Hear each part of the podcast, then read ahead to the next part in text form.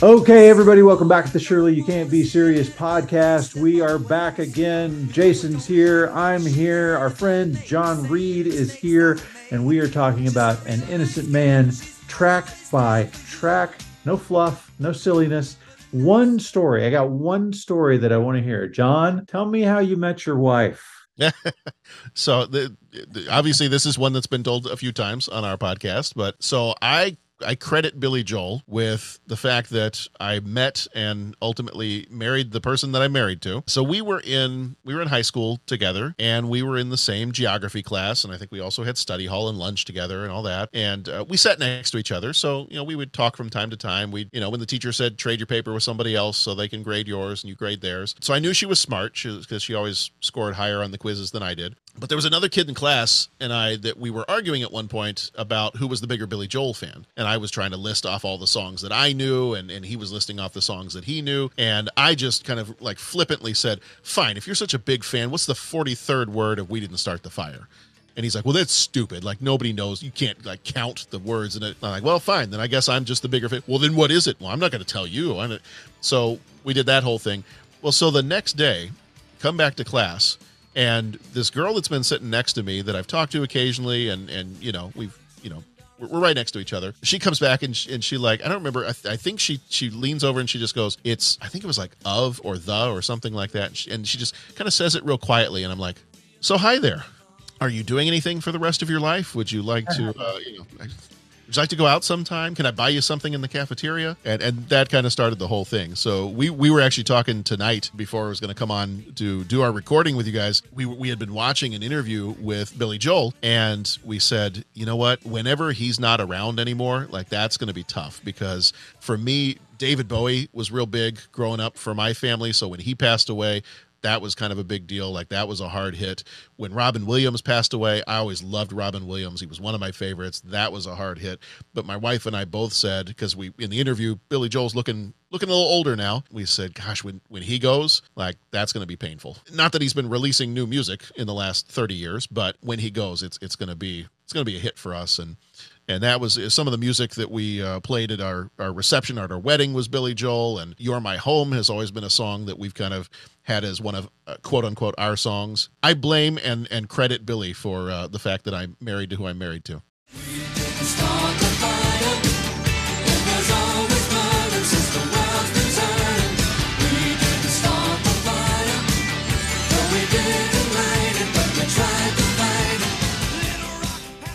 I, am just imagining young John in class, and the the future Mrs. John Reid whispers in his ear, and he channels his inner Lando Calrissian. oh, what do we have here?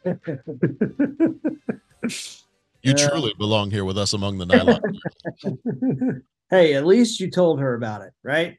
Absolutely. Uh, was she an uptown girl? Um, I mean, a girl like that wouldn't tell you what you should do. All right, so back to my story the 1982 trip oh yeah. that paul simon literally drug him on right? Yeah. Billy joel's like listen man i don't want to go to some resort in the middle of a poor country where you're a rich person surrounded by a bunch of pissed off poor people. And paul simon's like no this is a french colony. It's not like that at all. It's going to be awesome.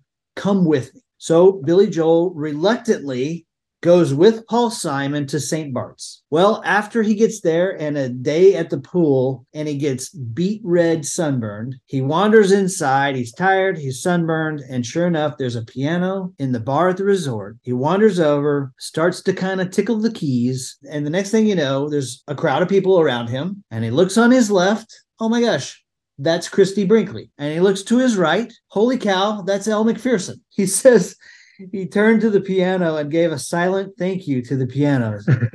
thank you, piano. you have been there for me my entire life. You need to channel, or uh, maybe you need to pull a, a drop, the audio drop from the movie Amadeus when he's trying on the different wigs in the movie Amadeus, and he stops and he goes, "They're all so beautiful. Why don't I have three heads?" so listen to this. So the rest of the story, as he's schmoozing supermodel Christie Brinkley, maybe maybe the most beautiful woman in America at that time. I mean, 1983, she was National Lampoon's Vacation Hottie Boombalati. Yes. Mm-hmm. and supermodel Elle Macpherson, maybe the other hottest girl in America. Mhm. They're there for Sports Illustrated to shoot the swimsuit issue. And so he's schmoozing, he's talking them up. Hey, ladies, how's it going? Good to see you. And he's newly divorced. He feels like a teenager. He's a rock star. He's got beautiful women interested in him. He's can't wait to have meaningful conversations with these ladies, Deep, deep and meaningful. deep and meaningful conversation. And then he's got this teenager who comes up and it starts to bug him. And he said he looked at her. She's clearly a model. She's cute as a button. And she's like, Hey, I sing. Would it be okay if I sang for you? And he's like, he gives her the old, go away, kid. You bother me. Get lost, kid. yeah. I'm sure you got a great singing voice, but can you see who I'm talking to? All right. And she persists. So he's like, Hey, Christie, hey, Elle, why don't you join me in the singing of this whatever song? And that little model is like, I sing, I sing. And he finally has to be like, Beat it, kid. That kid, Yeah. Whitney Houston. What the heck? Whitney Houston. Whitney Houston. Goodness gracious. What the heck? He says he kicks himself because he could have been the guy who discovered Whitney Houston. Oh wow. I, you know what though? I, I don't think he probably was kicking himself too hard. Yeah. I had three heads, maybe. All right, so let's talk overall about An Innocent Man. This album is released August 3rd, 1983. Billy Joel said he wrote this in about eight weeks. He said he was newly divorced, feeling like a teenager, and the songs just poured out. Well, and the feeling like a teenager took him back to the time when he was a teenager, which is why all of these songs borrow so heavily from the 50s and 60s. You, we are we are talking about Lionel Richie moving away from the Motown sound, and we are talking about Billy Joel moving into the Motown sound, moving up or moving out. I don't know what it is, but there you go. You know, for a super fan like John, he probably knew this, but before we dove into this, Yeah. I didn't even realize this is a concept album. Oh yeah. Each song is an homage to an artist from the 50s and 60s. Yeah. It is so much fun, and it's so much fun to go. If you haven't done this, you got to do this. I actually made leading up to when we were going to be talking about this. I made a playlist that had Innocent Man, and then after each song uh, in Innocent Man, I dropped in at least one, uh, two maybe songs by who I thought or who I had been able to find that he said he had been influenced by, and it was so much fun to just go song by song and be like, let's listen to Easy Money. Okay, now let's pull up a James Brown or Wilson Pickett or you know let's pull up this song. And now i'm going to pull up the one that he says inspired him. Like yeah you can absolutely hear the faintest hint of the little like dinging bell sound at the beginning of that song it's in both songs and it's, it's so much fun to do it that way and and it's it's i think it was so much fun for him to be able to go back to his childhood and and relive all this stuff and try to channel all these different musicians because he said in interviews that he he hates his own voice He's like, I, I hate my own voice. I always wanted to sing like somebody else. He's like, this album was kind of my chance to really try it out and sing like somebody else. And in each of these songs, when he's channeling James Brown, he's singing like James Brown. He's, ha, he's got the ha in the song and the, um, Yeah. you know, good God, get down. So yeah, th- I think this this must have been such a fun fun album for him. Modern artists, if you're listening to this podcast, please do an homage to the 80s and 90s. We'll buy the album. Absolutely. It'll be freaking awesome. Yeah. Before we dive in track by track, this album was nominated for Album of the Year and Best Pop Vocal, and it lost both to Can't slow down. nope, What? Thriller. Oh, uh, of course. Yeah. Yeah. Well, and when those are your two options, I just got to respond with, I, they're both so beautiful. I wish I had two heads. All right, first song on the album is a song called Easy Money.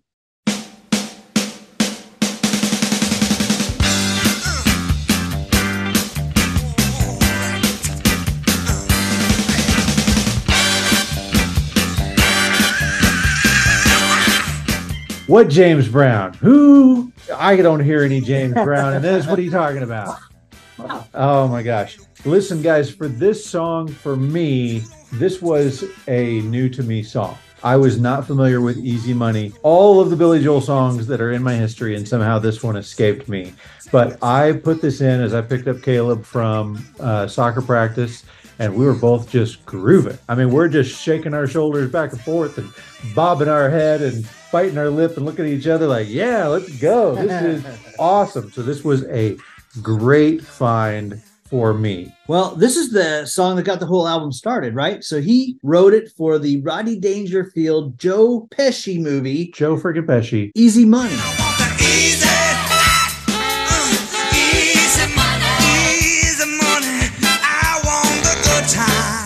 Yep. And uh, Rodney Dangerfield is going to make an appearance here later on in just in just a few songs. But this was a movie that I knew was just a little bit inappropriate for me at age 10, but that doesn't mean I didn't try to watch it. It's a great kickoff to the album. I wouldn't say it's my favorite song on the album, but it's such a fun way to kick it off and, and get that 50s and 60s style sound. And if you don't hear the James Brown in it, then uh, you got to go listen to some more James Brown because it's just, it's such a fun, just high energy song to kick the whole thing off with. Somebody asked him if he ever was a big gambler like Rodney Dangerfield's character in the movie. And he said, You know what? One time when I was in high school, I bet my life savings on a sure thing horse. Said my life savings was about 60 bucks. The horse lost. Said it cured him for the rest of his life. Never gambled again. I think he said in an interview, uh, I want to say it was on Howard Stern's show, he said that this one was kind of uh, inspired by his experiences working in piano bars. And he said that he'd a lot of times he'd see wealthy people come in, flashing their money around, and you know he just was kind of frustrated with the arrogance and the entitlement of these wealthy people that would come in and just throw cash around all the time. And so this was kind of his response to that. All right. Moving on to the second track on the album, third single. That's called An Innocent Man. Some people stay far away from the door if there's a chance of it opening up. They hear a voice in the hall outside and hope that it just passes by. Some people This is a powerful song. I enjoy this one. It's not my favorite on the album, but he really, vocally, he's really getting after it. This is my favorite song on the album. Is it? Is 100 my this one is an homage to Benny King, both solo and when he was with the Drifters. To me, especially the beginning sounds, it's very Dock of the Bay by Otis Redding. But when he kicks into that chorus, dude, I'm like, yeah, this is definitely my number one on the album. Yeah, if you want to pull a couple other songs that really, really kind of you can tell influence this one, uh, Benny King's "Stand by Me," The Drifters, "Save the Last Dance" for me. It's got a little hint of maybe a little bit of Righteous Brothers in it. Um, it kind of calls back a little bit to "Until the Night."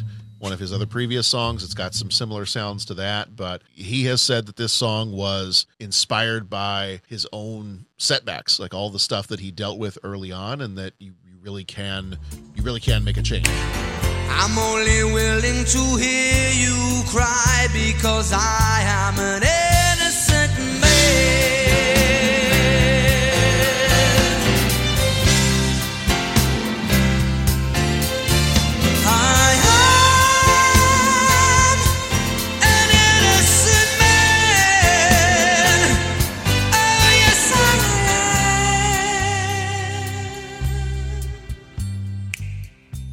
This is probably my second favorite on the album, but yeah, just I absolutely love this song. And and from what I recall, this is one of the first ones to get played pretty regularly on MTV, the video, and uh, that I, I'm sure also helped boost his reputation and, and get him in front of people. I mean, people who didn't already know who he was. Get him on on MTV was just broadening his audience. He said when he was recording this that he had a feeling this would be the last time he'd be able to hit that really high note. But uh, man, he nails it on this song. Well, you know, you can only hit the high notes when you play for Christie Lee. oh. Yes. This song reached number 10 on the Hot 100, third single, number one on the adult contemporary chart. yeah it was it was a lot of fun like some of the some of the connections to like who inspired these songs i until i started digging into a couple of them like some of them are obvious but then a couple i was like god how did i not know that Yeah. as, as we get a little bit further on into the album like there's one song in particular that i there's there's an artist from the 50s and 60s that i absolutely love and i was like of course he sounds like him Huh. like how did i not make that connection it was it was driving me nuts as soon as i was reading up some stuff on it i was like all right well now i feel dumb Okay. You got to tell us that story when we get there. yeah yeah yeah Okay, so ask Caleb. Caleb is a Billy Joel fan. Okay. And so he came in because we have stuff in here that he needed to go to sleep. And so I'm like, oh, hey, dude, what's your favorite Billy Joel song? He's like, okay, Piano Man, Innocent Man, or River of Dreams. He goes, Piano Man. No, Innocent Man. No, River. I don't know, Dad. I'm like, it's okay. You got you got one song that's on this album that we're talking about, so I'm gonna go with that. So Caleb's favorite on this album, at least, is Innocent Man as well. Okay, great. All right, third song on the album. That song is called "The Longest Time." Whoa, for the longest time.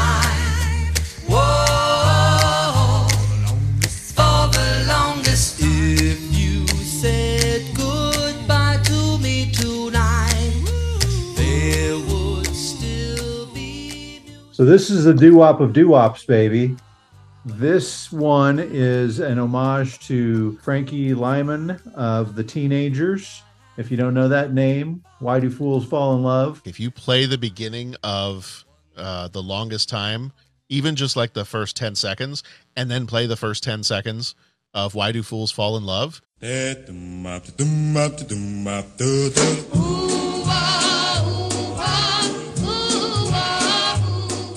you'll be sitting there going, Well, good Lord, of course they're of course they're influenced by it. So he talks about how he was method singing on this, right? Mm-hmm. So he would pretend to be sort of these characters. He does all the vocals, all the backing vocals. He does all the snapping. They know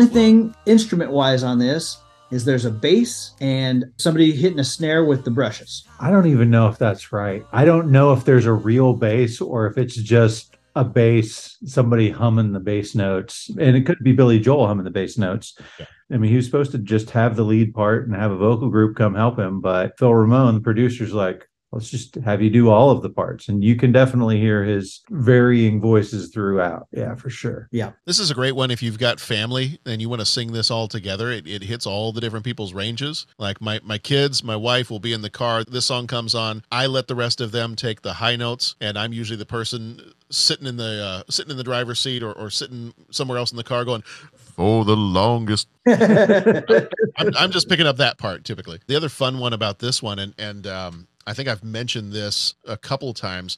There was a, I think it's called Extraordinary. There was a series that was on CNN Plus in 2022.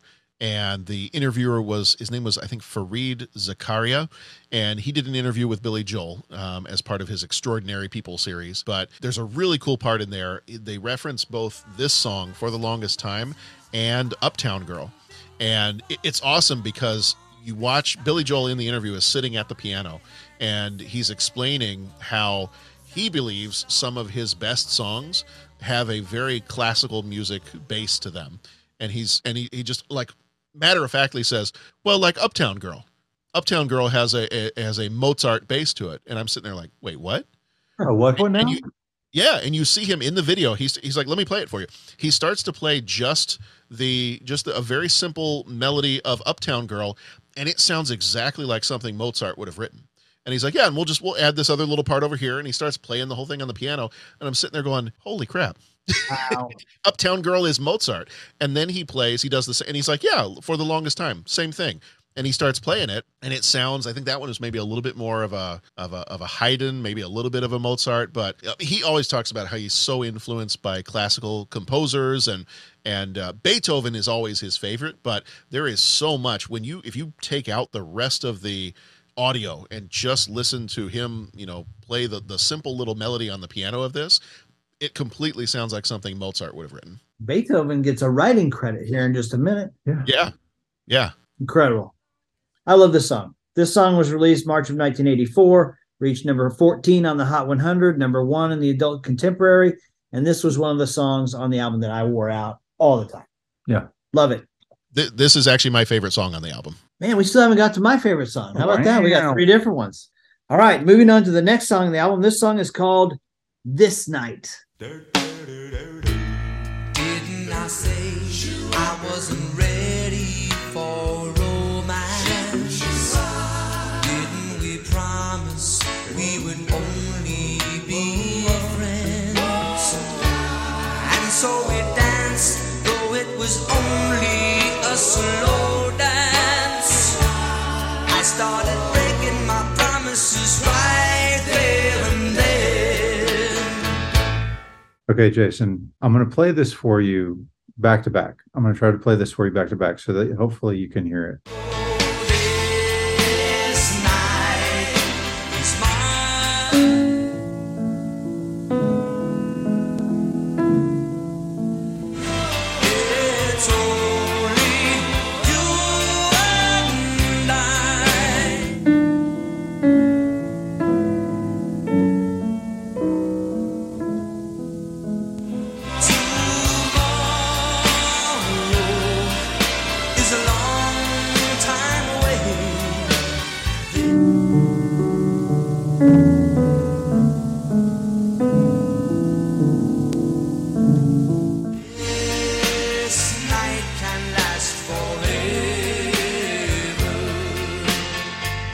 There was a kid at uh, my daughter plays piano, and we were at one of her piano recitals, and there was a kid that was going to play Piano Sonata Number Eight, and and of course, when the whole thing is over, I I turned to my family and I said, you know what, any kid that plays Billy Joel at the piano recitals,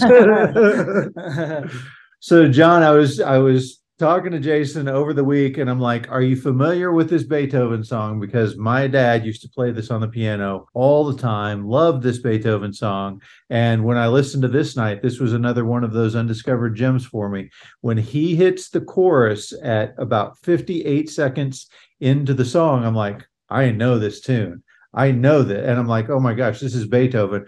And sure enough, I looked it up. Not only does he homage to Beethoven along with the doo-wopping, but he also gives him writing credit. He gives him writing credit. No other band member, like his drummer, Billy Joel's drummer, had to sue him to get some royalties for some of the stuff that he's done. Nobody else gets credit on this album except Billy Joel and L.V. Beethoven. and, and my my discovery of this was backwards. Like I was listening to some Beethoven music at one point, and I was like, wow, he covered Billy Joel. That's really cool. How do you do that? That's that's awesome. It's it's a whole time travel thing. Well, and and Billy Joel, he he has said before, Beethoven is probably his favorite classical composer because he looks at some of the others like he he's made a comparison. He's like, yeah, Mozart. It's kind of like Mozart showed up fully formed. Like everything is is perfect and every note is in its right place. And and, and Mozart, you know, basically like if you've, seen the movie Amadeus, I think uh, Salieri makes a comment at one point and, and he's like it's as if he's just dictating the music. It's like there's no scribbles, there's no, you know, nothing is scratched off. It's just perfect as it's getting written down on the paper. And Billy Joel said that he actually owned a piece of uh, an actual piece of Beethoven's music, and that you take a look at it, and there's whole sections that are just scratched off. Like he got almost as if he got angry with with the the terrible parts he had written and just scratched them off. And he's like, "That's why I love Beethoven." He said to me, Beethoven is the most human of composers because he's angry he's got passion he's got frustration he's he's like to me i can i can relate to him so much more than i can not that i don't love mozart but i can relate to him because he's just like me You know, this song lyrically is about Elle Macpherson and his relationship with her. She was 19 when they were dating at the time. And he would have been 30. 34? 30, Four. 33 Yeah, or 34, 34. something Yeah. like that. So here's the idea, right? Elle Macpherson's like, okay, I like you. Let's keep it light. Let's not get too serious. And he's like, right, right. Sounds good. And what happens?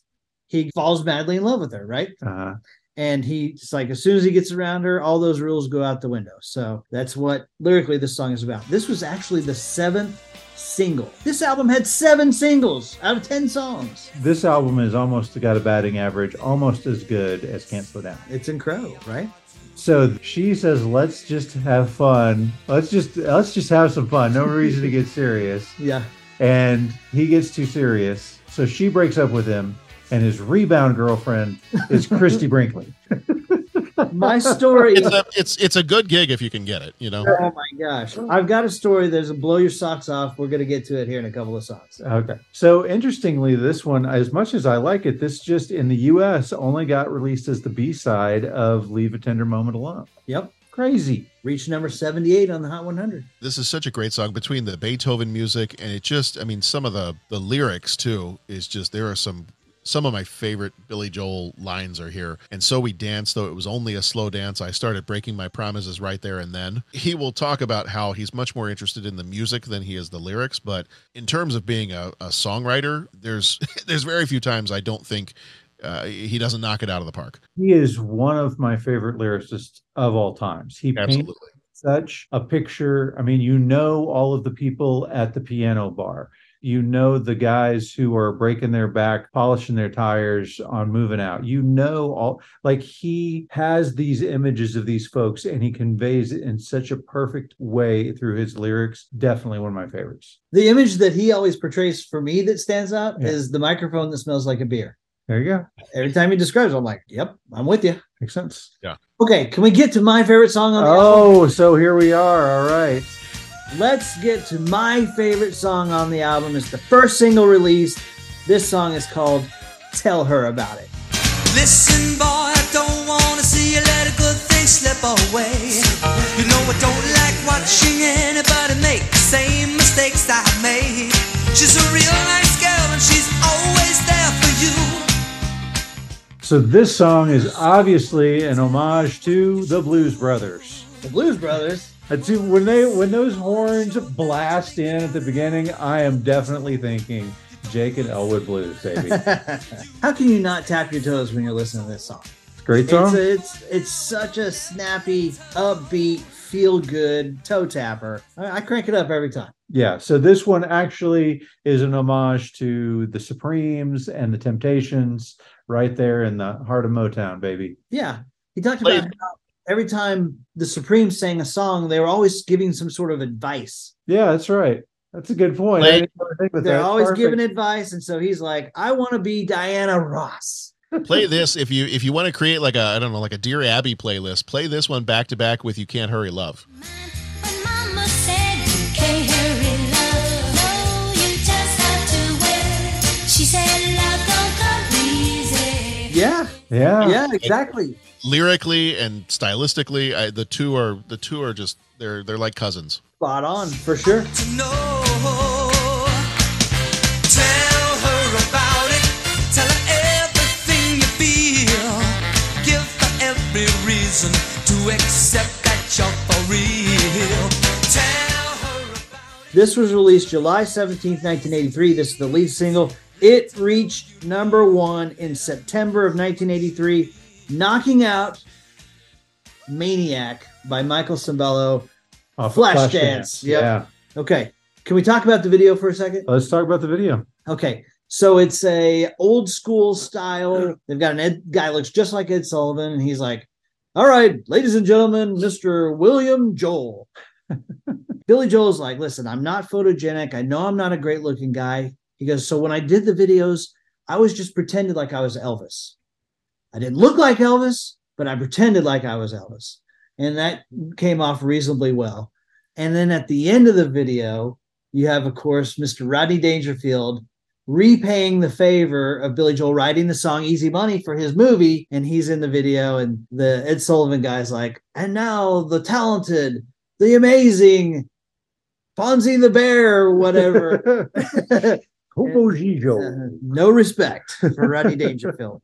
That's hysterical. All right, so I got a great story for you on the on the video for Tell Her About It. Yeah. So it was directed by a guy named Jay Dubin. And Jay, when he set off, he never intended to do music videos. They were asking him about it. Well, how did you get involved in music videos? You don't even really have a film background. He's like, I don't like music. Why Yeah. would anybody call me? I don't even like music. I'd never listened to the radio. Not a music guy. Well, listen to this. This is how he got involved. He needed money, and so he started doing the Crazy Eddie electronics commercials in New York City.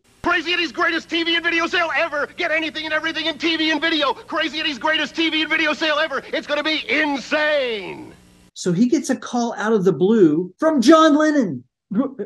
John Lennon sees these commercials and asks him, Will you do my music video for Double Fantasy? And that's how he gets involved in making music videos. John Lennon calls him out of the freaking blue. No, who is this real? so he ends up doing, listen to this, he does Private Eyes by Hall & Oates. Uh-huh. He does I Can't Go for That. Yeah. You Make My Dreams Come True. And then, of course, Tell Her About It and Uptown Girl. So tell her about it. Also had a co-director. Would you like to guess who the co-director was? Christie Brinkley. Close. it was Jon Small. Oh yeah. So the guy whose wife Billy Joel stole directed this video with the guy who hates music. I don't what? I know. How about that? That's crazy. Well, there's a few times during his life that he had a bit of a falling out with some folks, and thankfully, it sounds like they've reconciled. Like, um, said Liberty DeVito, uh, his drummer, like they had a long falling out for a while, and one of the saxophonists that he worked with, they had a falling out for a while. But it, it kind of seems like that's a running theme of Billy Joel's career. Is all right. So we get angry at each other, we fight for a bit, and I don't know, maybe like 20 years later, we're okay. Yeah, even Christie Brinkley, they're divorced and they're still tight, you know? Yeah. What are the other? I, I love the uh, his band name in the uh, music video is BJ and the Affordables. this is great video. It's a lot of fun. A whole lot of fun. Takes me back. This song has not been performed live since 1987. Yeah, this blows me away. How in the world is a number one song not played live? I mean, I don't get it. So, uh, according to Billy Joel, like uh, from from what I've heard, is that there's a couple of different reasons. Partly, he feels like he can't hit the falsetto notes anymore, which. Okay, I, I get that. But then the other part of it too is he kind of commented like when the song was released on the album, he thought great fit, and like it sounds great on the album. The video, I don't know that he was as happy with the video and how it all came off. You know, be, seeing himself perform this on a video, I don't think he was quite as happy with that. And he would perform it on stage when obviously when these albums came out, when they were doing the tours for Innocent Man and The Bridge, he just felt like it didn't work on stage. He's like live on stage, this song doesn't work as well. It's meant to be within the context of an album. That's how you should listen to it. I'm not doing this one anymore. So he stopped it after 1987. He stopped performing this one live. You know, I did hear him talk about his songs. He said, My songs are like children. Some of them grow up and they're doctors and they're lawyers and they're teachers, and some of them are just kind of bums. This might be in that category where he just doesn't hold it as high as he does other songs, you know? So, And and some are Captain Jack that he demotes to private. all right, hit stop on your tape deck, kick it out, flip it over for side two. And we started off with one of the biggest songs on the album. This song is called Uptown Girl.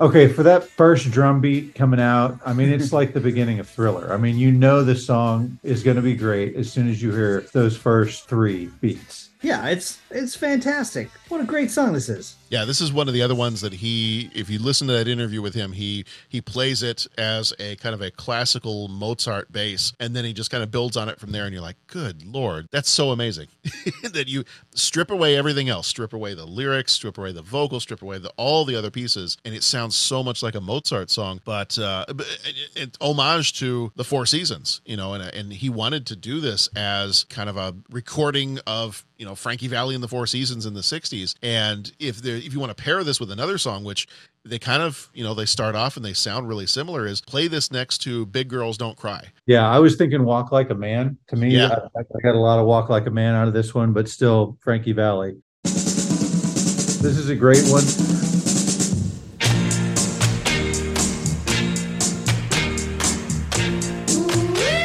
I got to say, back in the mid 80s, though, I got overwhelmed by this one. It was on so much. The video was on so much that I was like, okay, you've killed it for me, guys. You've overdone it. Now I've grown to love it again. It's been long enough. I still enjoy it, but they beat me over the head with it. So this song is written about Elle Macpherson and Christie Brinkley, the Uptown Girls. It was plural. He started off writing it about Elle Macpherson and then switched gears When she broke up with when him, she when they broke up. and uh and Christie entered the picture, and of course Christie's in the video, so she's clearly the uptown girl now. So the video is, you know, a car mechanic, Billy Joel, running around with his buddy mechanics. it's very grease. it's very grease. It is very grease. Here's the funny part is that the choreographer for the Beat It video was working with Billy Joel and Christie Brinkley, neither of whom can dance at all. Oh yeah, And he's like, all right, guys, listen, just one, two, kick, one, two, kick. And they can barely do it. right. I kind of remember this guy talking. Now that you say this, you're bringing back a memory from literally 30 years years ago. I can remember seeing that guy going, man, I don't even understand how this guy walks without falling over. yes, and she's no better, right? right. So yeah, she's not a dancer. they talked about how they shot this video in New York City. It was like the hottest day of the year. It was like 110 degrees. Yeah. Christie Brinkley's in high heels. Yeah. She said it was so hot every time she took a step, her her heels sank in the asphalt.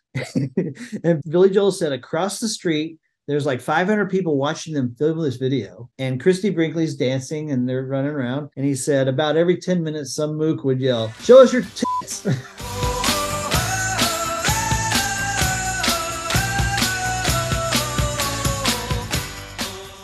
no. Oh no. so there you go, New York City. Some mook. some mook. Okay, I've got I've got something for you on this. Okay, and I don't know the whole story, Okay.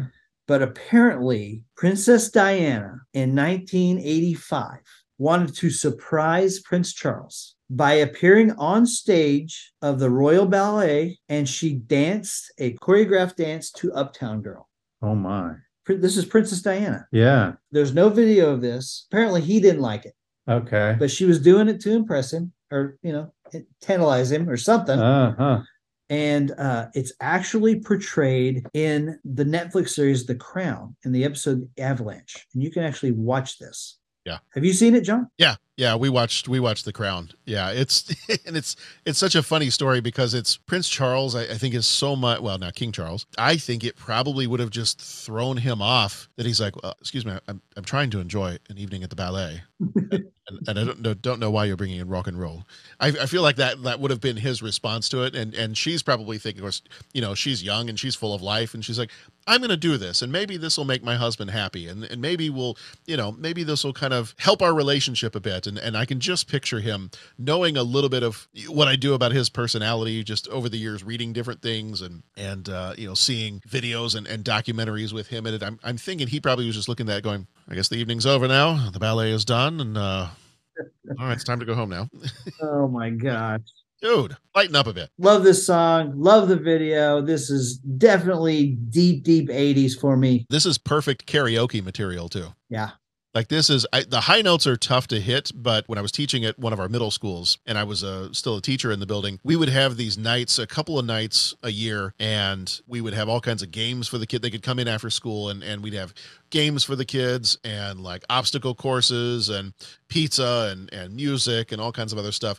And one of the stations we always had in in one of the rooms, one of the classrooms, was we had a karaoke machine. And uh, this karaoke actually i think it was a playstation we had set up and it had the uh, sing star game where you could sing karaoke. And uptown girl was on the sing star 80s version of it. And i don't know how this ever enticed any kids to come to this thing. The day before like at the end of the school day we would have a big assembly with all the kids in there. And actually i think it was pat canagallo who's on the 30 something podcast with me. I think we might have sang uptown girl. And as we were singing uptown girl it, nobody ever needs to hear me sing uptown girl but as we were singing uptown girl in front of a gymnasium full of what would have been like 600 middle school kids we had cranked the volume up so high and i think we were singing it so loud we blew out the speakers in the gym.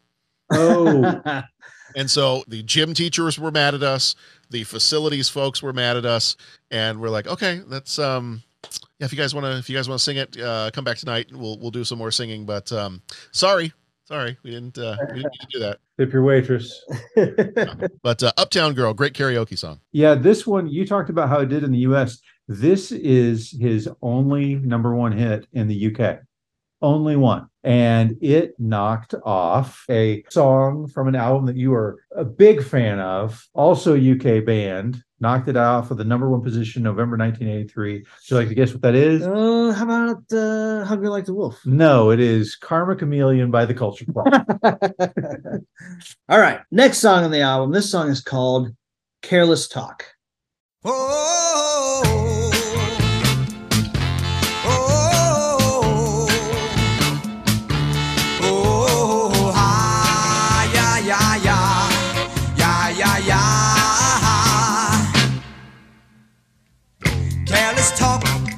that's what you heard about me. Okay, boys, this one is an homage to the King of Soul himself, Mr. Sam Cooke. And I don't know which song you guys think of when you think of Sam Cooke, but for me, it's Twisting the Night Away, and I can definitely hear it on this song. Yeah, this one I think the one I and this is the one I was talking about earlier that I I love Sam Cooke.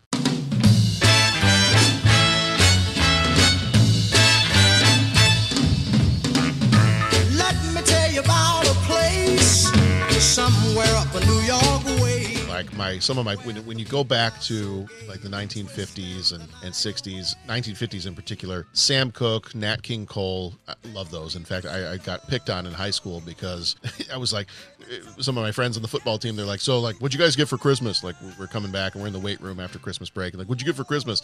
I was like, guys, I got a four disc set of Nat King Cole's greatest hits. And they're like, John, you're so cool. Can we hang out with you every day? They're like Nat King. What? It was like, uh, is that a rapper? Like, mm, no. Lesson to all you kids out there: maybe don't mention that in the locker room. Places where it's okay to mention that, maybe not the locker room. But I, I love Sam Cooke. Like he is on regular rotation for me now. I the songs I think about with that one, actually the one that I paired with this one on my playlist was I did the song You Send Me. But yeah, this is the one I was I was mentioning earlier that I was just I was shocked. I was like, why did I not figure out? Of course he sounds like Sam Cooke. I love Sam Cooke. I listen to Sam Cooke all the time. How did I not connect Careless Talk with Sam Cooke? And it just it blew my mind when I realized you are so dumb. Why don't you like pay attention sometimes? I went down the rabbit hole of Sam Cooke in the research for this one, and boy, interesting death he had at 33 years old. I'm not going to go into that story because we don't have enough time for that. But wow, that's that's a strange set of circumstances there. Okay, I'll tease you. I'm, the I'm just- I'm teasing you with it. Someday we'll talk about Sam Cooke's death, but it's not going to be today. Okay, this is the weakest song on the whole album for me.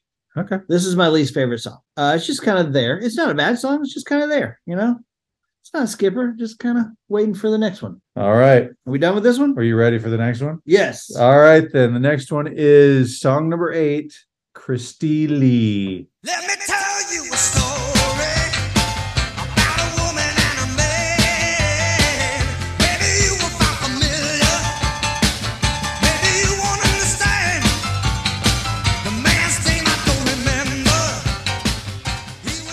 So if you don't hear Jerry Lee Lewis or Little Richard on this one, you are missing the boat, my friend. All right. Listen. This is this is what this song reminds me of. Okay. Yeah. Have you ever seen Whose Line Is It Anyway? Yes. And they they get Wayne Brady and they're like, "We'll grab somebody out of the crowd. What's your name, honey? Uh, Christie Lee. All right, you're gonna sing to Christie Lee in the style of Jerry Lee Lewis. Ready, set, go. Boom. This sounds like he just made it up on the spot, singing about his girlfriend Christie Lee. Maybe he did. I know he said it poured out of him, but uh, this sounds like an improv song. John, what do you think? This one is, I mean, it's it's absolutely Little Richard, Fats Domino, Jerry Lee Lewis. In fact, if there's if there's a song you wanted to pair this one with, I would say listen to this one, and, and they almost just sound like clones of each other. Listen to this one next to Little Richard's Long Tall Sally. Gonna tell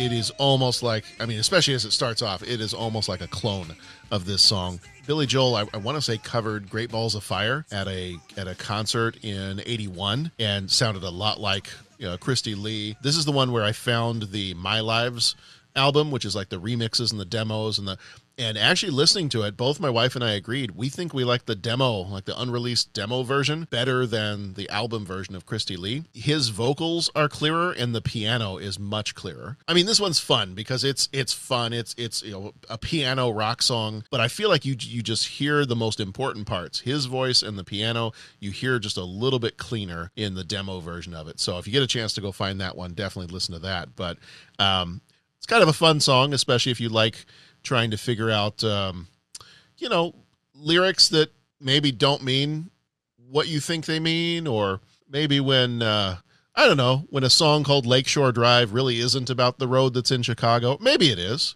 or or maybe it's about LSD. Um, in this song, maybe a saxophone is just a saxophone. It's probably not.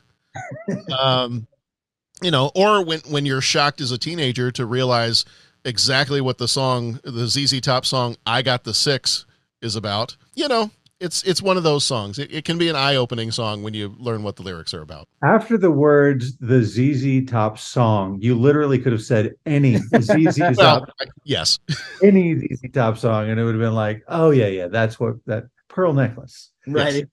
Yeah. Okay, I got to tell you about the greatest 24 hours in the 1980s. Okay, yeah, We talked about this on our Lionel Richie episode that Lionel Richie may have had the greatest 24 hours in the 1980s. He hosted the AMAs, won six awards, and then afterwards, as a post AMA party, they recorded We Are the World and fed millions of people from the proceeds of that song. yeah, That's a pretty freaking great 24 hours. sure. Okay.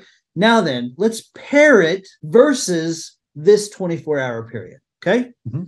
Billy Joel is dating Elle Macpherson on and off. Okay. She goes back to Australia and now he's got his sights set on Christie Lee Brinkley. She had been seeing a guy, he was killed in an accident, and he is there as a friend. And Race car driver, right? yeah, Yeah. yeah. Starts to kind of move in for the kill. He invites her back to his apartment. Christie Brinkley has agreed to go back to his apartment, and inside he's jumping for joy. This is the night, right? This night. This night, This night yes, with Christie Lee. Yeah. They get back to his apartment, and when he opens the door, there's Elle Macpherson with her luggage, and she's crashing at his apartment. oh, This man had Elle Macpherson and Christie Brinkley on the hook at the exact same moment. We share oxygen with this person. There's a real person out there who was able to pull this off. and let's not forget that Billy Joel looks like Billy Joel. exactly. he does not look like Chris Hemsworth. He looks like Billy Joel. He was like, if the guys back at Hicksville could have seen me. I tried to, I think I mentioned this. I was talking to my wife about this. I'm like, I mean, there's just no way that this makes any sense except that he's a rock star. And she's like, oh no, he's kind of cute sometimes. I'm like, he doesn't sing and he doesn't play the piano. What do you think now? She's like, oh no, he's a toad. I'm like, exactly. That's right. Exactly. and I don't know if you guys I don't know if you guys know that there was there was actually a poem that was written a, a very long time ago, and it, it actually prophesized this moment. Um, are you guys familiar with Robert Frost? The last stanza of one of his most famous poems. I shall be telling this with a sigh. Somewhere ages and ages hence, two blondes diverged in an apartment building, and I. It, it, it didn't matter which one, and that has made all the difference. That's hilarious. Very nice. So the rest of the story is Christie Brinkley excused herself, politely left, and Elle Macpherson was just there to crash. So I don't think he quote unquote closed the deal with either of them that night. And he said, Still, I couldn't help thinking Frank Sinatra would have somehow made a threesome of that night. And instead, swing and a miss, swing and a miss. That's the reason he's the chairman of the board. Frank Frank does it his way. Still, that's a pretty impressive 24 hour period to have those women both at your apartment at the same time. so you're saying that Christie Brinkley left the tender moment alone.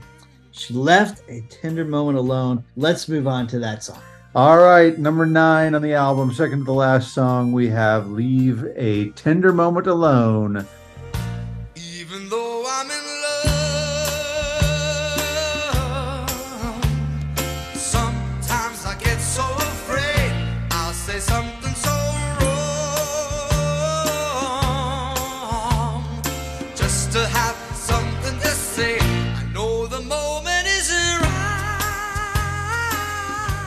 Okay, guys, the beautiful blues harp that you hear on this particular song is by Mr. Toots Thielemans. Our man Toots Tilleman. That part to me is very raindrops falling on my head. I can see that. Uh, that that I mean, it hits me that way every single time. Now, this song is an homage to Smokey Robinson, so I can kind of hear that too. But I'm definitely thinking raindrops falling on my head. Yeah, I think I paired this one on my playlist with Being With You by Smokey Robinson. As I was writing down my list of, of how I would rank the songs on this album, it ended up, and, and this almost started an argument in our house. This one actually ended up last on the list for me, but I had to clarify that and say, okay, hold, hold on now. This is last on the list for the entire Innocent Man album, that doesn't mean anything. Like last on my list for this album is like still at the top of almost all Billy Joel songs. You know, this like you were saying earlier, to have seven of these songs, seven out of ten, you know, reach the heights that they did. But it's just it's it's such a beautiful song, and and the lyrics are so good. I love this one. This reached number 27 on the Hot 100, number one on the adult contemporary. Is this a country song? It, it feels like it a bit. I think there's moments where it kind of feels it's got a little little tiny bit of a, a country sound to it. I think. Well, I mean, the song that I'm relating it to came from a cowboy movie, so you got that going for it. Yeah. I guess. I guess. There you go. This was the fifth single. This got radio play. I, I remember this song very well being making the rounds, you know. For sure. I love it. And what I mean, what person hasn't been in the situation? You know, you, you go with. I want to say it's like the second, maybe the second stanza in the song. I know the moment isn't right to tell the girl a comical line, to keep the conversation light. I guess I'm just frightened out of my mind. You know, like we said, this whole album is him going through that dating phase. You know, after his divorce and and this whole dating, feeling like a kid again. And I'm like, this song kind of takes you back to that whole feeling of like, okay, I don't want to screw this up. Just don't let me screw this up. Let me say the right thing. Let me at the right time. Let me, yeah. Yeah. And even better than saying something to screw it up, just don't say anything at all. Leave a tender moment alone. leave it alone. A lot of really good advice in this album. Right. Diana Ross. Yeah, tell her about it, but sometimes shut up. That's right. That's good. All right. Let's move on to the last song on the album. This song is called Keeping the Faith.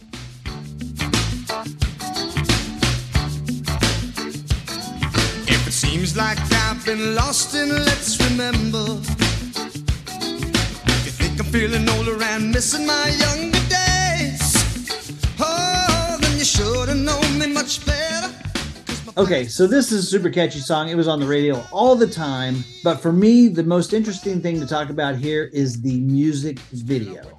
Richard Pryor, Christie Brinkley again, and Joe Joe, Piscopo. Piscopo. Actually, there's also another guy I want to mention. His name's Richard Shull. Yeah. From the movie Splash, he plays Dr. Ross. Okay. He's the guy who tells Eugene Levy's character, Why don't you run along and find a unicorn? he plays the judge in this video. He, on the album cover as well, the single. Oh, yeah. Run along now, Walter, and see if you can't find a unicorn. Yeah, just him and Billy Joel, but he's still the judge in that one. Nice. But this is great. Like Billy Joel's on trial. Is he or is he not keeping the faith? You know, Judge, they say justice is blind. I sure hope it ain't deaf. Puts a big coin in the jukebox and starts to play this song and sing it for the judge. John, what do you think? This one's very specific. It's an homage to a, a particular song. Betty Wright's Clean Up Woman.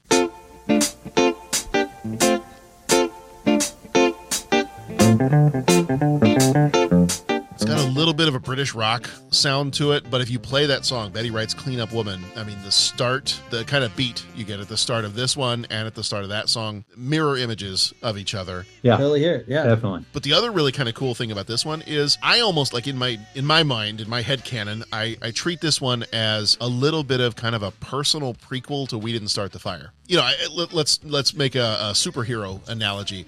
You've got your Iron Man, your Thor, your Captain America. They're going to go off and they're going to handle stuff like Thanos. Like they're going to handle your your galaxy threatening uh, uh, villains. And then you've got Spider Man. And Spider Man is usually like your street level hero. You've got your Spider Man, your Daredevil. They're handling stuff on the streets, they're not fighting aliens. I see this one as keeping the faith, is kind of like the very personal. Let me walk you through my childhood, my teenage years. Let me kind of give you the the timeline of what it was like to grow up Billy Joel. Then if you take this one and you play We Didn't Start the Fire next, it's almost like you're zooming out onto like a, a global layer at that point and you're saying like, okay, this is what it like it was like personally to be Billy Joel, but here's like what the rest of the world was going through while I was also growing up and and, and through all these years. So I kind of sometimes will treat this one as if it's like a prequel to We Didn't Start the Fire. Love that. That's, Nice. that's really cool. That's a great I like analogy, that. yeah. By the way, the red haired girl in the back of a Chevrolet is a real person. So in the video, she's played by Christie Brinkley, and her hair is like spray painted red. It looks terrible. But this was when he, he first started playing live. He was playing and he locked eyes with this beautiful redhead and he started to realize the power of rock and roll well they ended up dating and uh, more than dating he made it with that girl in the back of a chevrolet and when she went to break up with him to go to college he's like you can't break up with me we've had sex and she's like so what that's when he realized he falls super easy for women Yeah. he just can't help himself. When he's with a woman, he falls head over heels. And that's why a lot of his songs are just wimpy love songs. He loves women. All I can think of is Matthew McConaughey and Dazed and Confused. I love those redheads. love those redheads, man. By the way, that girl's name was Patty Lee Beeridge. He's he's a little bit like uh, Dr. Ian Malcolm in Jurassic Park. He's uh he's uh al- al- always looking for the future ex Mrs. Joel. All right. Well, that completes the album An Innocent Man. Now we have to do Oh my We- gosh. we gotta do Final. Judgment. It's final judgment time. Yes. John, are you able to do Final Judgment with us? Lionel Richie versus Billy Joel. I mean, do we even need to ask? You don't need to ask. Okay. My final judgment will be and and nothing against him at all, but my final judgment is Lionel who? okay. D. Okay, so um, as I mentioned, Billy Joel was a huge part of my childhood growing up. I mean, I literally have a music book of his downstairs that I have learned to play songs of his. Huge, huge factor.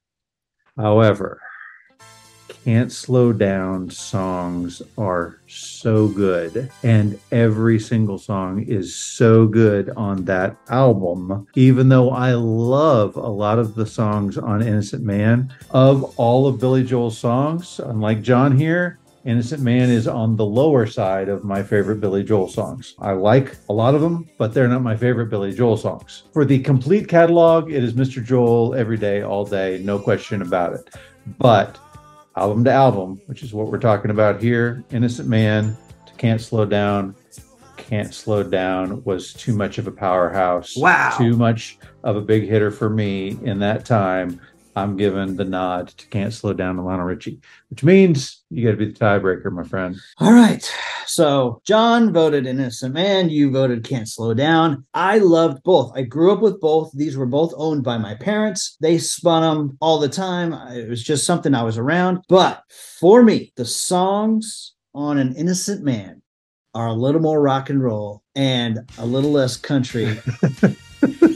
so I'm going to cast my vote with the wonderful seven singles out of 10 Billy Joel album, An Innocent Man, Spike the Football, An Innocent Man, although I still love Can't Slow Down. Yeah. Well, I can't fault you guys. I love the Piano Man, but yeah, guys, Shirley fans, tell us what you think. Is Jason right? Is John right? Are they right or am I right?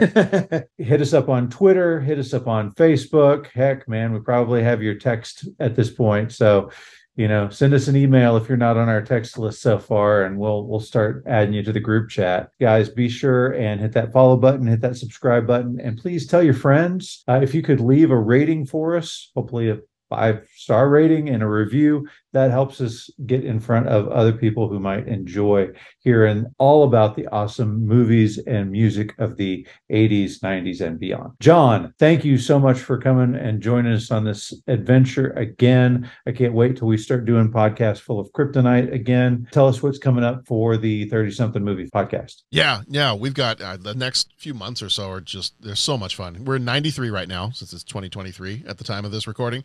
We're in 93. Uh, we've just got done doing Cliffhanger, Groundhog Day. Uh, we've got Falling Down and Fugitive in the month of March, and then um, you know coming up in April, Sleepless in Seattle, Gettysburg. The one I'm really looking forward to, though, I've been waiting for a while to, to talk about this one. Coming up in May, we're doing Demolition Man.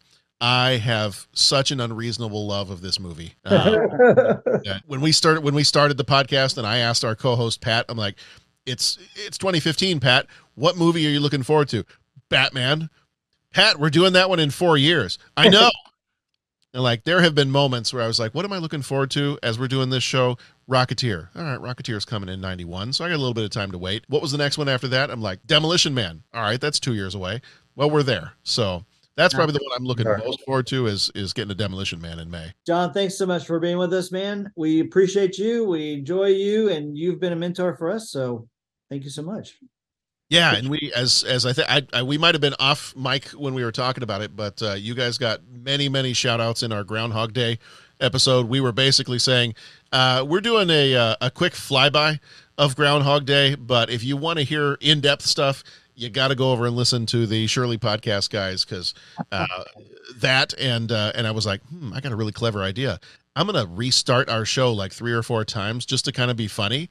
And then your show came out, and I was like, God bless it, they already did it. well, thank you, man. We appreciate that. Uh, what do we got coming up next? Next week we've got Raising Arizona versus the Big Lebowski. Oh, yay! I'm so Oh. excited about that. That is I the only way I can respond to that in in uh, in the Matrix when you have the one uh, uh, female character. I'm I'm blanking out on what her name was, but right before they unplug her, she just looks and goes, "Not like this, not like this." That's oh, that is that is cruel. That is just cruel to pit those against each other. You know, you've you've got the dude abides versus what we're trying to say is we felt the institution no longer had anything to offer us. I don't know how you pick between those two. I know, right? Big Lebowski is hitting its 25th anniversary. I know. Ugh. Come back next week to hear that matchup and go over to 30 something and catch their stuff. And then also join us on Podcast Full of Kryptonite. Yeah. Absolutely. Yeah, we're looking forward to that one coming back. I, I think it's gonna be a great season of Superman and Lois. I'm looking forward I to it. want to go binge watch the last two seasons. Listen to our podcast, and you'll be done. That's right. We will see you, John. We'll see you down the road, and everybody else, we'll see you next week. Oh, yeah. Yeah, just him and Billy Joel, but he's still the judge in that one. Nice. You're a judge. I, I am. Thank, you. thank you for reminding me.